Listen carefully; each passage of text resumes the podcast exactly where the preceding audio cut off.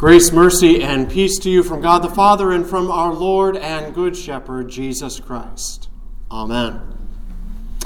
What comes to mind if I ask you to think of a person in authority? Someone who has authority or someone who's in a position of authority? Perhaps it's a commander of armed forces, or maybe a mayor of a city or a governor of a state. Maybe it's a police officer or a teacher or a parent. Truth be told, the image of someone in authority could mean many different things to many different people. One image that I assume probably didn't come up for many of you is the image of a little baby. We don't, we don't usually associate newborn infants with someone who's in authority, do we? Babies don't have any decision making capabilities. They don't run schools or businesses or military operations. Although, ask any parent of a young child, and they'll admit that their children do have enough authority to uh, keep them jumping pretty well. They're not very, they're, uh, they're very good, rather, at making adults do some pretty incredible things at a moment's notice. But still, a baby is not a traditional image of authority. Well, I bring all of this up because all throughout Advent and Christmas, we are surrounded by images of the child of Bethlehem, Jesus Christ. We sing about him in our hymns and carols. We decorate our homes and our church with, with figures of the Holy Family in the Bethlehem stable. We see that newborn infant wrapped in swaddling clothes and lying in a manger. But do we consider him, specifically Jesus, as a baby? A person of authority. Most would say that Jesus' authority as an infant goes no further than that of any other baby. He has the ability to command his parents to help satisfy his newly acquired earthly needs. We know from Scripture in Philippians, for instance, that Jesus, the Son of God, emptied himself, taking the form of a servant when he entered our world. He laid aside his divine majesty to be born among us and to live as a humble servant. Jesus himself said that he came not to be served, but to serve, and to give his life as a ransom for many. So, again, what authority does a servant have? What authority does this newly incarnated child have? Well, the truth is, it was for the purpose of serving that the little child born in Bethlehem was given all authority. Jesus did receive the authority of a servant. Specifically, he received the authority of a shepherd over his flock, a shepherd who would use his authority to serve God's people.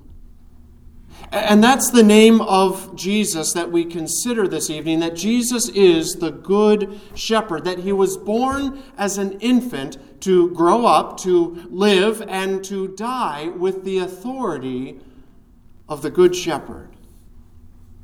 Jesus' ancestor, King David, the great King David, was himself a shepherd way back when. In fact, when Samuel came to Jesse's house to anoint the next king of Israel, David wasn't even there. If you'll recall, he was out in the fields keeping the sheep.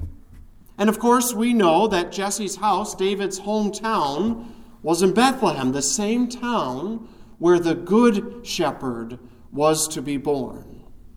And so it's significant then that God's people in the Old Testament received a, a prophecy from Micah. That's our Old Testament reading tonight. And these are words addressed directly to Bethlehem, saying that the Messiah would come from this little town, a ruler for Israel who would bring rest, who would bring peace, and he would stand and shepherd his flock in the strength of the Lord, in the majesty of the name of the Lord his God, and they shall dwell secure.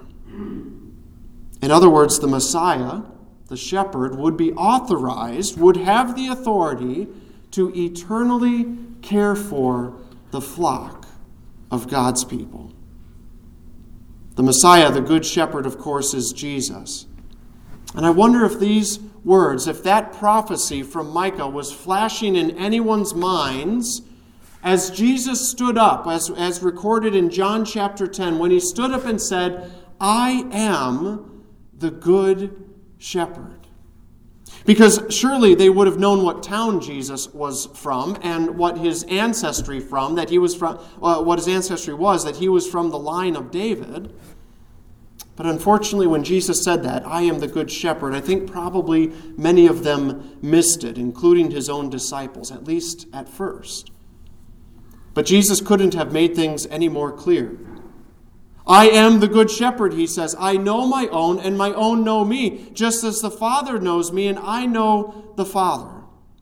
And I lay down my life for the sheep.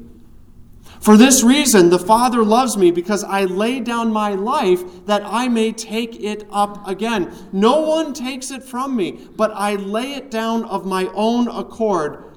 I have authority to lay it down and I have authority to take it up again. And this charge I have received from my Father. Do you hear what Jesus is saying there?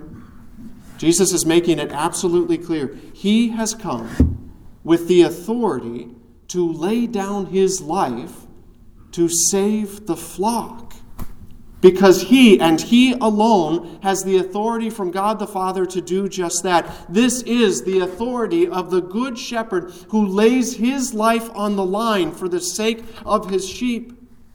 And by doing this, the shepherd leads his flock. He leads his redeemed people, you and me, safely through the valley of the shadow of death and he is able to navigate that dark valley in safety because he is the only one who has already passed through death and emerged triumphant on the other side. Death could not keep our good shepherd in its valley, and therefore it will not keep his flock either. And that's why our Savior, that's why the good shepherd was born. This is why he came. His father sent him on a mission to save the world, and he was sent with the authority to accomplish it perfectly. Jesus was given the authority to lay down his life on the cross as the perfect servant. And Jesus was given the authority to take up his life again, leaving behind the empty tomb and the dark shadows of death within it. Jesus died to pay the debt of sin that we owed, the penalty of death that we had earned for ourselves. Because, like sheep who wander, we constantly are finding our way into danger the danger of sin, the danger of death. We know God's word, we know God's will for us, but we turn away from them constantly. Instead of following our shepherd and his gracious voice, we so often follow our sinful desires and the temptations of the world around us. But that's why our good shepherd came. He came to do what good shepherds always do to seek and to save lost sheep. Jesus seeks us out. He gathers us to himself. He forgives all of our sins. The, the, he paid our debt with his own life. He anoints us. He has claimed us as his own in the waters of baptism. He feeds us with his body and blood in his holy supper. And he fills us with the Holy Spirit so that we may now follow our shepherd throughout our entire lives until the day when we dwell securely and at peace with him forever.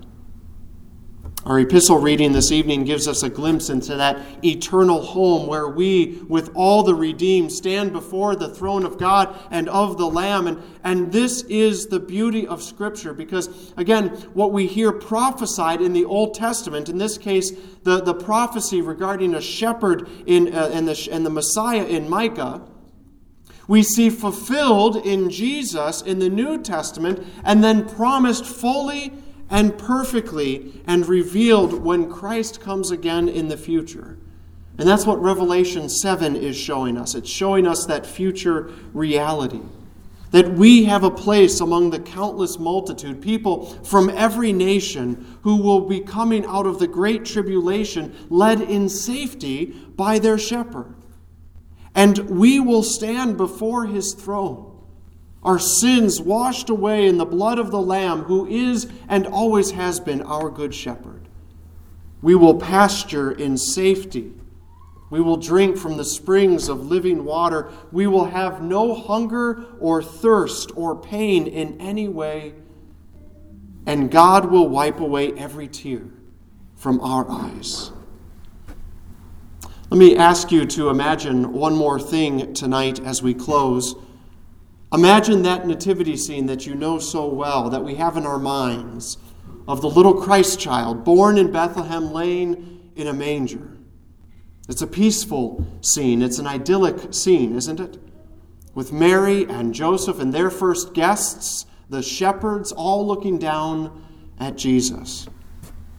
And to what extent they realized this at the time, I don't know. But isn't it amazing to think that as they looked down on the face of Jesus, they were looking down at the face of their good shepherd, the one who had been prophesied, the one who had the authority, the one who had the authority to confront, to lay his life down for, and to ultimately destroy the enemies of sin, death, and the devil, the one who had the authority to pick up his life again and lead them through sin and death into a beautiful future with him, a future of extraordinary and eternal peace.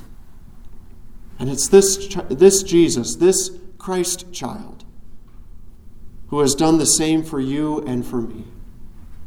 And so it's his name that we worship and praise and give thanks for and proclaim.